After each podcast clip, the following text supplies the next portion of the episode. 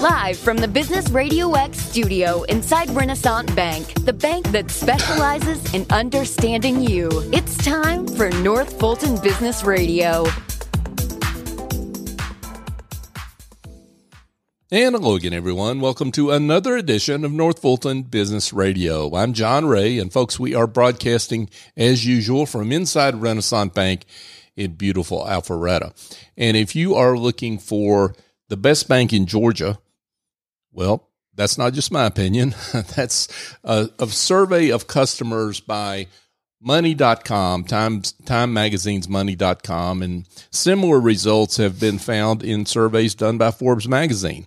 And I think the reason that Renaissance ranks so high among their customers is that they're big enough to handle pretty much any need you can throw at them as a small business, but they're small enough to to deliver their work in a personal way. So if you're looking for a bank like that, go to renaissancebank.com to learn more and find one of, the, one of their local offices near you and give them a call. And I think you'll be glad you did. Renaissance Bank, understanding you, member FDIC. And now I want to welcome return guest. I've been looking forward to this one for a while. Randy Hain is with us, folks. He is the president of Serviam Partners. Randy, welcome. Thanks, John. It's good to be on again. Hey, it's great to have you back. And we're here specifically to talk about your new book. But before we get to that, let's give everyone an introduction to you and your work. How are you serving folks out there? Uh, thanks, John. Again, appreciate the opportunity. So, uh, I'm the president of Serviam Partners, as you said, and I'm an executive coach, and I work with uh, senior leaders in their teams in the Fortune 5000. So uh, mostly Atlanta-based companies, but really I've got a pretty global reach with my business and do executive coaching. Um, but I also have have another business that I co-own with another coach called the Leadership Foundry, mm. and we work on developing high potential leaders and and teams uh, for global companies. And that business has been around for about five years. So between all that and being a husband and father, I'm a, I'm a busy guy. Yeah. and, and, and writing books. So you just, um, finished and uh, published, uh, released upon reflection, helpful insights and timeless lessons for the busy professional. Um, I love this book, and so let's just put that out there right now. It's a great book, folks. You need to get it. We're going to talk more about it. But this is book number nine, so you are busy. uh, how time flies. But yeah, yes, it's number nine. Yeah, wow. I want to get more to that in a second. But um, why this book? Upon reflection, um, why? Why? What? What was the idea here? What's interesting about Upon Reflection is it's actually an accidental book. So uh, last year, when you and I last spoke, I mm-hmm. just finished a book called Essential Wisdom for Leaders of Every Generation. Right. And um, you know, most sane people would take a break and just you know stop writing for a while. But I was in a very reflective uh, mood and phase, and I started writing a series of blog posts, just really looking back and thinking about where I've been, lessons learned. I've always been that kind of person, but mm-hmm. intently for about three months, I just had this mindset of looking back to the past to, you know, kind of figure out where I've been and, and how I might improve and, and, and, go forward in a different way. Well, I looked uh, over the content after about three or four months and I said, by golly, I've got a book here. So uh, upon reflection came out of this phase um, and it's really written for um, every professional. If you consider yourself to be a busy professional with uh, too much going on and you're looking for uh, maybe an opportunity to slow down and maybe savor the moments and be a little bit more reflective about uh, all the great things you've done in your past, not always focusing on the future, this book could be a great fit for you.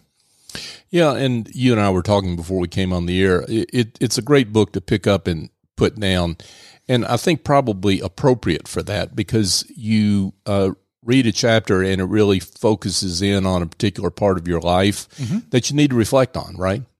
Yeah, absolutely. You know, my uh, my home office is filled with uh, great leadership books, but sometimes they can be a little too strategic and deep, and I mean, it's it can be a heavy heavy lift. Mm-hmm. And I always write my books based on five or six minute chapters.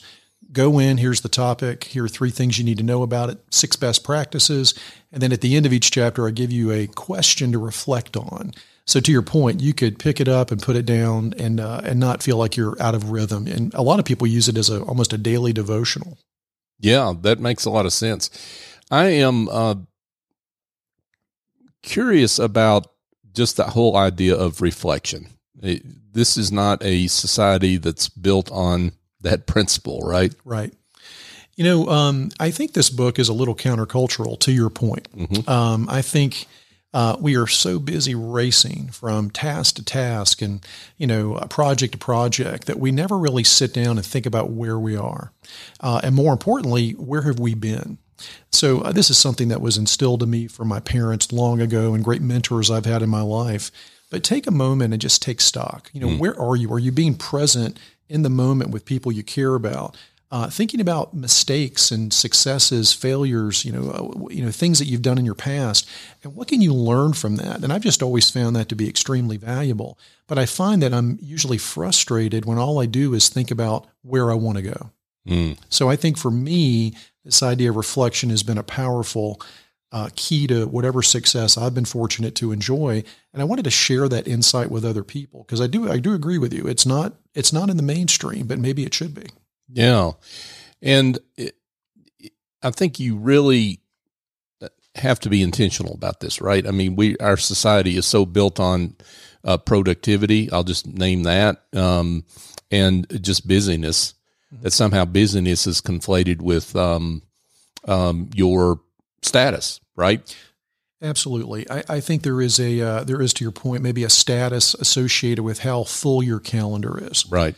You know, where I would actually encourage reader uh, listeners to go the other way.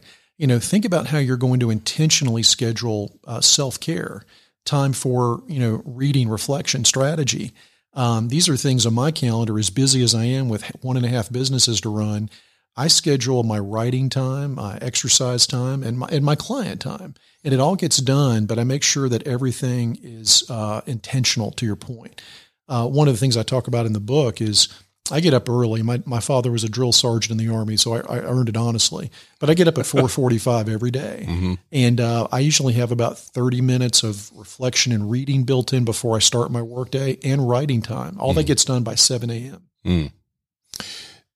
Talk about the first chapter. And, and I think this is related to what we've been talking about savoring the moments. Talk about the whole principle of savoring the moments. It was the first chapter in the book, but it was also the chapter that started me down this path of putting together what eventually became the book. So, um, my family and I uh, went on a great vacation uh, earlier this year uh, went to Grand Canyon and Sedona, and if you've ever been out west, mm-hmm. everywhere you look, it's uh, it's just a, a, beautiful act of God's creation. I mean, mm-hmm. just beautiful, beautiful. Every everything's beautiful, and I so enjoyed every minute of that vacation with my family.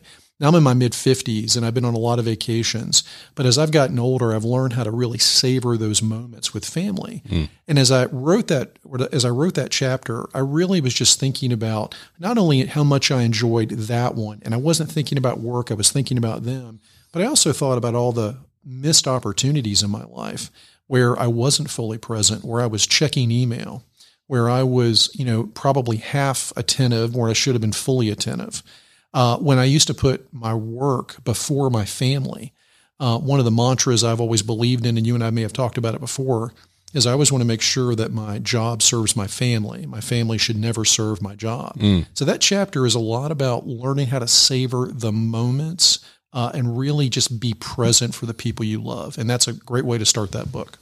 And it's hard when you're in the middle of that. I've been there too. We've all been there. Um, it's hard to realize what you're missing, right? Uh, in that moment, uh, unless you get jolted out of it by your. Normally, it's your child or your wife, right, or your or your spouse, uh, as as the case may be, right? You know, I think it was uh, definitely both, but it was also, um, you know, I hope that with age, sometimes you get a little wisdom, just a little bit. I hope. Um, Maybe and, for you, I'm not sure for me, but anyway. And as I've gotten older, I think I've learned how to catch myself. Now, when I was 22, I didn't have that skill set, but at 56, I think I've learned a little bit about that. Mm-hmm. But um, yeah, I think as as you get older, you start to recognize, you know, instead of wondering what's missing, maybe what's maybe what I need to be thinking about, what is in front of me, mm. what's right here. And uh, and that's why this particular chapter and that particular vacation was so special because I, I, truly feel like we all savored every moment, and it's one of it was one of the greatest trips we've ever taken together, and we can't wait to do it again. And the irony of that, it, it occurs to me, is that by savoring that moment, that has stayed with you now for years and years, right? I mean, um, that's the irony of it, really.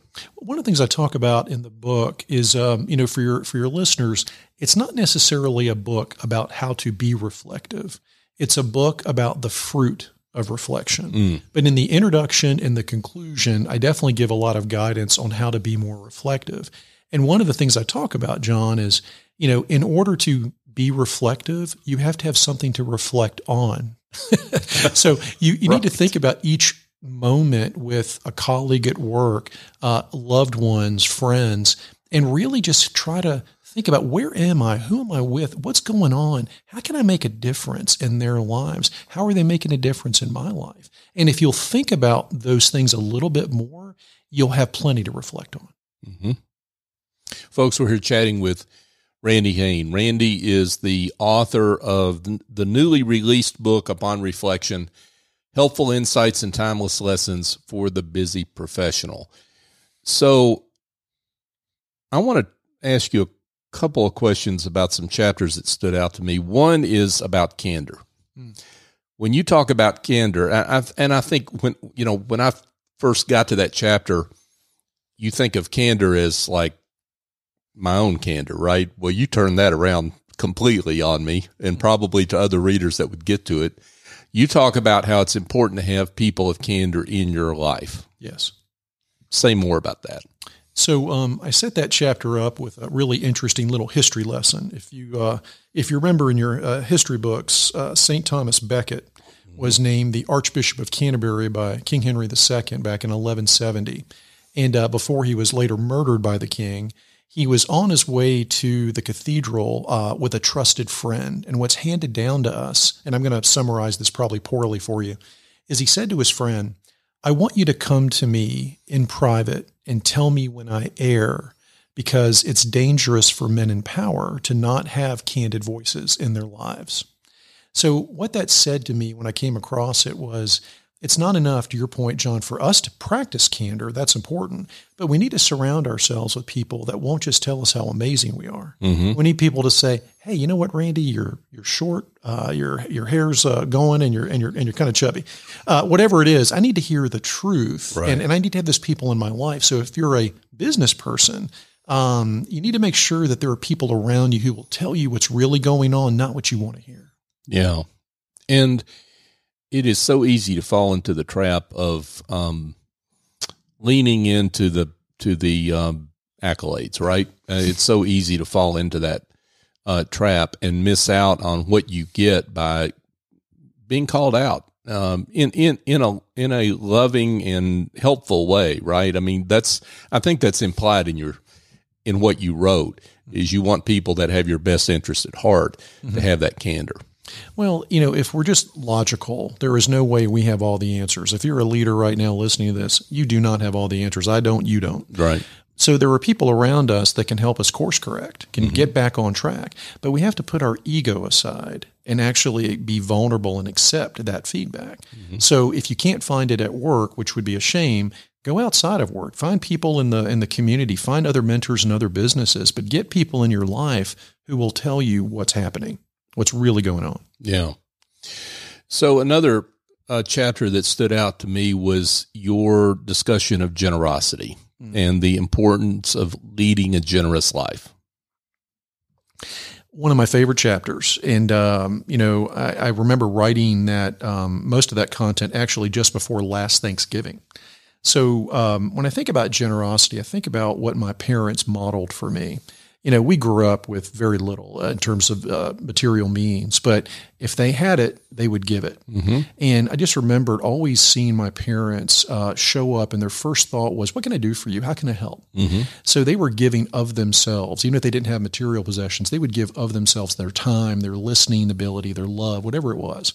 And I just grew up watching that and the impact that it had not only on them, you know, they felt great about it, but also in the people that they knew. So I kind of grew up in the back of my mind, always thinking, how can I help? What can I do to serve you? I mean, mm-hmm. my company, Serviam, that's Latin for I will serve. Mm. So when I think about generosity, if you operate with a generous mindset, I'm here to help and don't count the cost and never keep score. it is a wonderful way to live. Yeah, and uh, that resonates with me because I'm I'm a believer that the the universe gives back to you. Um, whether you think that's God, I happen to think that's God, but you know, wh- whatever you, however you look at the the universe, the universe gives back, and that's the beautiful karma. If the, you you launch off and give to the universe, and the fun in life is it comes back in very unexpected ways. And you talked a little bit about that.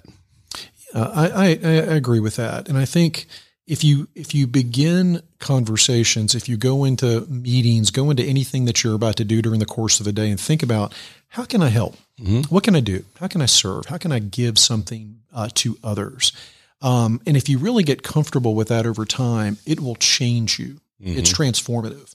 Uh, and I think that particular chapter gives some great examples of uh, you know figures from history, but also uh, current times, and and hopefully uh, all of us will think about the the transformative nature of generosity.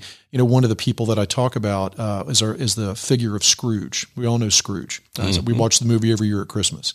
And you think about Scrooge, he was transformed by generosity. He was uh, a Scrooge. He was a miser. He kept mm-hmm. every penny, but he learned that by giving, he could uh, redeem himself. And there's a lesson there for us. Yeah, for sure. You uh, talk about kindness, and I think the, the, way the stories that you wrote about, and I want to get to one specifically, um, that kindness was rooted in generosity. I think, and and and you told the story about your son mm-hmm. uh, graduating from high school, and then I'm going to let you pick it up and tell what happened with the HR director. Well, yeah, here's a here's a quick version of it. Uh, yeah. So my older son Alex, who's 25 now, um, uh, has high functioning autism, and my wife and I uh, made the decision that not everyone understood at the time that we did not want to send him to college. Uh, we wanted to help him be independent and, and learn how to function. He's very high functioning, but he's got a lot of social quirks that would have made college very difficult. So we focused on employment and, and independence for our son. So, um, you know, right after school, when he graduated from high school, we uh, started down the path. My wife was focused on helping him with getting the right therapist and all that. And she did a great job.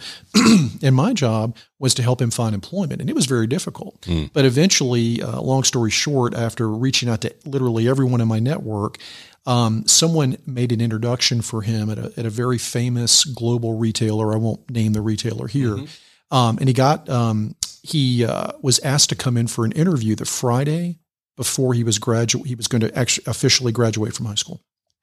So um, I went with him to the interview. It was the Friday afternoon before, and we're sitting first all first of all in the store manager's office, and he the the interview was ten minutes, and he said, "Alex, would you you know like a job here?" And he looked at me nervously, and I said, "Yes, we'll take that job, sir." Uh, and then we went down to the HR director's office, and uh, very nice lady, and uh, and uh, she was uh, you know, just kind of going through the paperwork. And I said, "Ma'am, when we leave here, my son and I are going to go back home, and all of his relatives have flown in from around the country for his graduation. I know this is not typical for HR, but I'd be so grateful." If you would consider doing a quick offer letter, like one sentence that says Alex Hain has a job at this company, mm. it would just mean a lot to him and our family. Well, she starts bawling. She's mm. she's crying her eyes out. She said, "Of course I'll do it." Mm. So she typed up a nice letter, and then 15 minutes later, we were at our home, and Alex was having probably one of the proudest moments of his life, telling his family about his first job. Well, uh, long story short, he's been there almost six years and eight months. It's a it's a wonderful place. Uh, he is thriving, doing great work. They love him. Um, he's a, a, contributor to the, the company and adds a lot of value, but he gets so much out of it. And we are eternally grateful for the kindness of the people that run the store, but also my friend who initially introduced us to this opportunity. So kindness is everywhere if you look for it. Yeah, it's certainly everywhere if you look for it. That's and that's one point. And I think the other point that I, I walked away from that story with is the ripples of kindness yes. right? I mean, yes. the, those ripples that go on and on that you never know. Mm-hmm. Um, but if you just trust in the value of kindness and generosity, um, you are making an impact.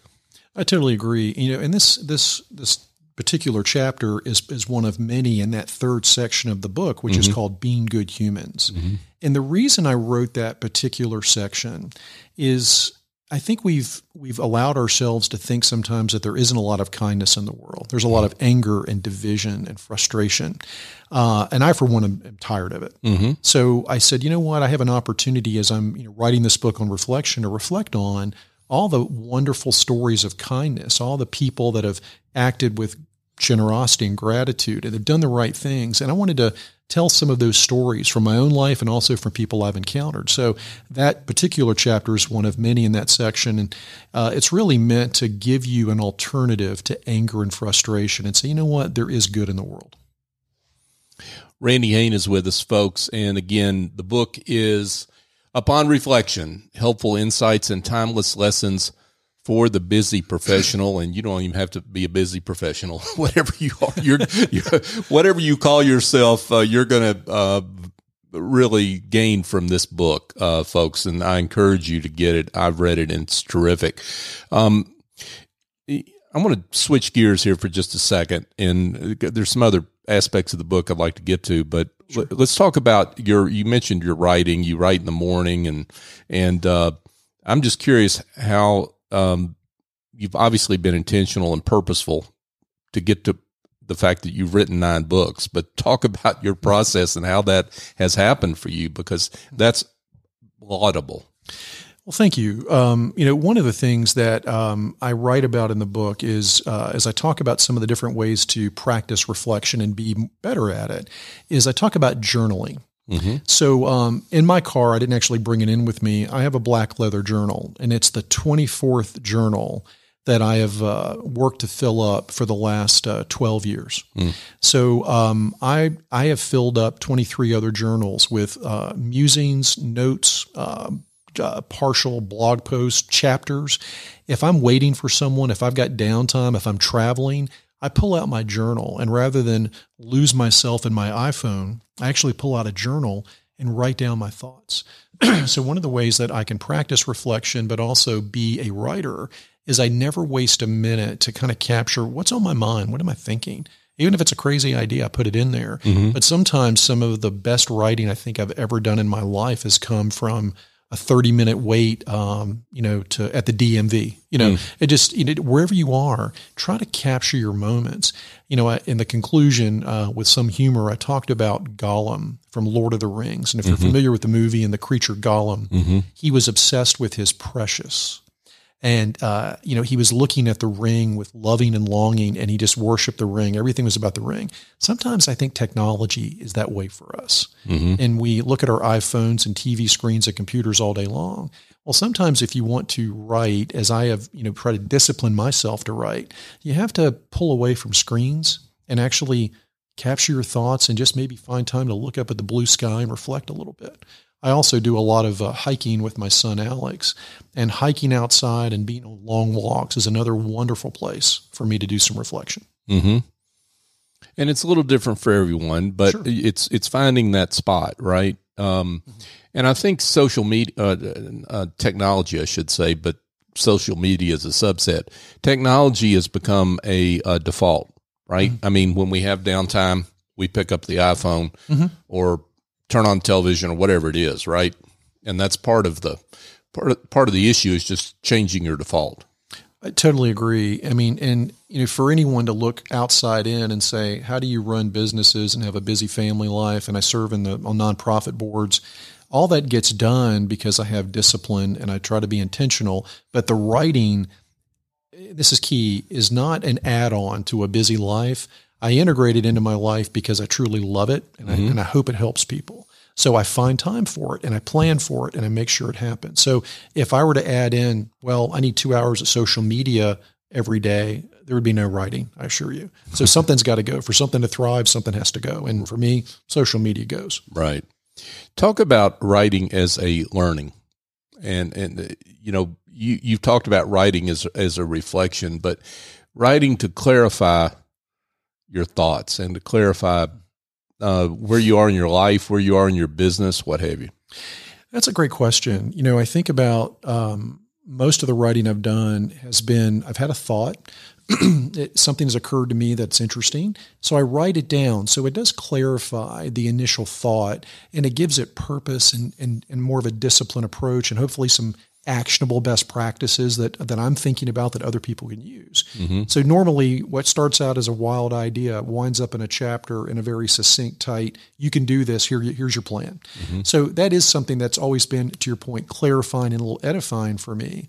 But I also find that um, the way that I've chosen to write with these short, actionable chapters, I think I'm kind of uh, matching up to today's generation. I don't think people are picking up big novels the way they used to. I still love those, but I think if I'm going to reach my business audience and professional audience, I need to give them something they can quickly digest and learn from and do something with. So if you finish one of my chapters, you probably have two or three things that you can go put to good use right away. Yeah, for sure, for sure. Um, so you mentioned uh, this last section of the book, and and where we were talking about kindness and generosity, what have you. Uh, you conclude this by talking about civility, and you alluded to it earlier. T- talk about your thoughts about civility. So, in many ways, this book was an accidental book. That chapter was an accidental chapter. So five days before I was going to uh, submit my manuscript uh, for my, to the editor, I get a phone call. And first of all, it's weird to get a phone call. Nobody calls you anymore. And it was from someone who said, you know, it was a, it was a, an acquaintance, not a friend, someone I've known for years, but we just we're not friends. We just know each other. Mm-hmm. And he uh, quickly said, you know, Randy, you may remember me, so and so. I've got a question for you. And he said, interestingly enough, I know you to be a, a, reasonable person, I wanted to have a discussion with you. Like, sure, what's on your mind? And he stated uh, he, told, he wanted to talk about an issue that has been very divisive in our country. Um, eh, definitely, anger and division is associated with this topic. Mm-hmm. And he said, "I believe you've got a perspective based on your writing, what I know about you. Can I ask you some questions?" Mm. So he proceeded to respectfully mm-hmm. ask me a number of questions about my point of view on this topic and I walked him through my reasoning, gave him examples. Uh, 30 minutes go by. And to be fair, I said, help me understand your perspective. And he had really the opposite perspective. And we both were civil and respectful each other. Well, an hour went by, John, and um, I just kind of, there was silence. And I said, What just happened? And he said, You know, I just needed to show some courage and reach out to the other side mm. and get a perspective because uh, you know all we do is scream it at each other typically right. i wanted to hear a reasonable perspective well we spent 30 more minutes on the phone turns out we have a lot of things in common uh, outside of this issue and i don't think either of us is going to change our mind but we have become friends because mm. uh, we found other things common ground that mm-hmm. we could find so that chapter um, gives what i call a recipe for civility um, which is a number of best practices that all of us can employ to reach out, to have discussions with people we disagree with, to engage in dialogue. We used to talk in this country. Mm-hmm. We used to have real conversations, but now we make judgments and assumptions. I assume you're in that camp. I can't talk to you. Mm-hmm. Or if we do engage, we yell and scream at each other. Right. This chapter is the antidote to that. You know, one thing that strikes me about civility, and maybe it's just me, um, but when I hear um, people ask for more civility in in the world, you know, that's relates to like what I'm going to do for others, and I think the uh, what's missing here is what civility does for yourself, mm-hmm. right? Uh, what what are your thoughts on that? Well, you know, I think the practice of civility certainly um, it's a two way exchange. It's not just me being civil towards you, but you know, I need to operate from a place of calmness and peace. Mm-hmm. Uh, I need to show you um, love. You know, if mm-hmm. you want to be honest, right? Um, and and and there is a therapeutic, calming, cathartic effect. I think that comes from being civil. I could get into any discussion every any day with people that I know disagree with me and I could go in with frustration, anger, and just heighten the tension immediately. But because I do work with so many people that probably don't share my viewpoints, I choose to be a good listener. Mm-hmm. I try to, you know, uh, instead of rendering judgment, I ask for clarification. I respectfully listen, but then I share my perspective, not to one up you, but just to say, hey, thanks for listening or, or thanks for sharing yours. Here's where I come from. And I think there is something that is essentially good for us in the practice of civility to make your point. So Randy, uh, talk about. I want to give a nod to Serviam Partners and how you're serving folks out there. And I know you do public speaking, mm-hmm. so let's talk about the the maybe the kind of groups you you speak to, and then the folks that you serve through Serviam Partners, the folks that I'll be in touch with you. Sure. No, thank you. Um, so I, again, I work with uh, you know really senior leaders and their teams, uh, Fortune 5,000 companies typically. Although I do work with smaller businesses, um, you know, so I engage with them and do coaching and, and consulting agreement engagements. Uh, I speak to groups uh, not as much as I did before COVID, but it's mm-hmm. starting to come back um, you know, any group that's interested, quite frankly, in having an honest conversation about the topics that maybe you and I've talked about today, or uh, topics like candor, communication, clarity from my book, Essential Wisdom. But I can tell you one of the things that I've found that's one of my favorite ways to do a speaking engagement.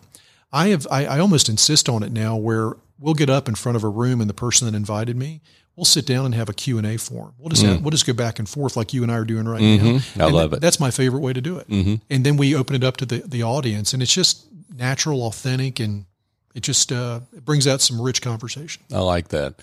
So if I'm a, a leader in a company, my, maybe I own my own business, what have you, um, how do I know I need to be in touch with you?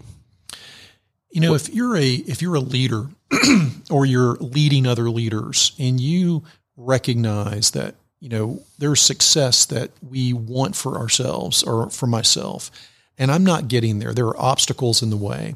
I know I need some help, but I'm not exactly sure what I need to do to get to that other side.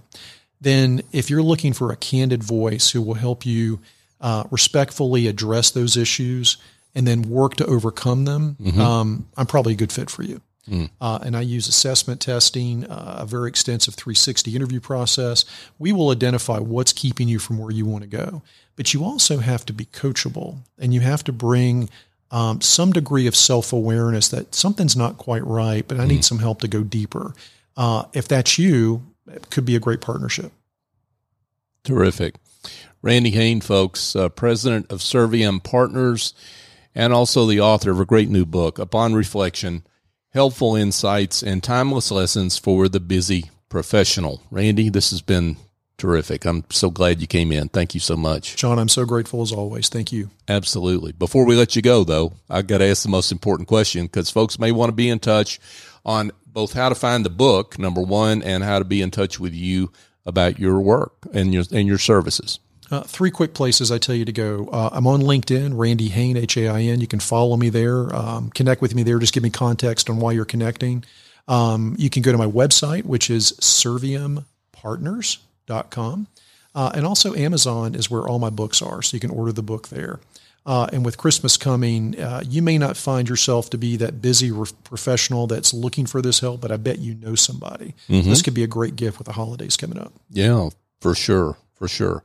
And uh, be careful, folks, because if you read one of Randy's books, you cannot resist. You'll read more. So, thank you for that. Absolutely. Thank you for that. Absolutely, Randy Haynes, Serviam Partners. Thank you again so much for being with us. Thanks again, John. Hey, folks, just a quick reminder: we've talked about building teams. If you've got a special team building activity that you would like to plan for your team that doesn't involve mosquitoes and broken ankles and, you know, tromping around in the wilderness somewhere, I've got a suggestion for you that all you've got to do is go down the road to Johns Creek, Georgia to A&S Culinary Concepts, an award-winning culinary studio. And yes, they do corporate catering and all that stuff, but they've got a great corporate team building activity that Andrew Traub, the executive chef there, and his team have developed that is terrific. I know I've been there. I was there three weeks ago and it was awesome. Um, so give Andrew a call, 678 336 9196, or go to asculinaryconcepts.com and to learn more. And I think you'll be glad you did. And folks, North Fulton Business Radio, we've celebrated uh, just 550 episodes here recently, and we have come this far because of you. Uh, you have supported the show, and we are just can't give you enough gratitude for that. What you have done is shared the show when you have found someone that uh, a business leader like Randy, whose words and uh, thoughts have been something you want to share. So if you could please continue to do that, we'd be grateful. If you've heard something here in this show that makes you want to share the show, please do that. Um, because that's how we that's how we work at Business Radio X. We're here to celebrate the great work of business leaders like Randy uh, and others that we've had on this show. So thank you again for your support. We're grateful to you. So for my guest, Randy Hain, I'm John Ray. Join us next time here on North Fulton Business Radio.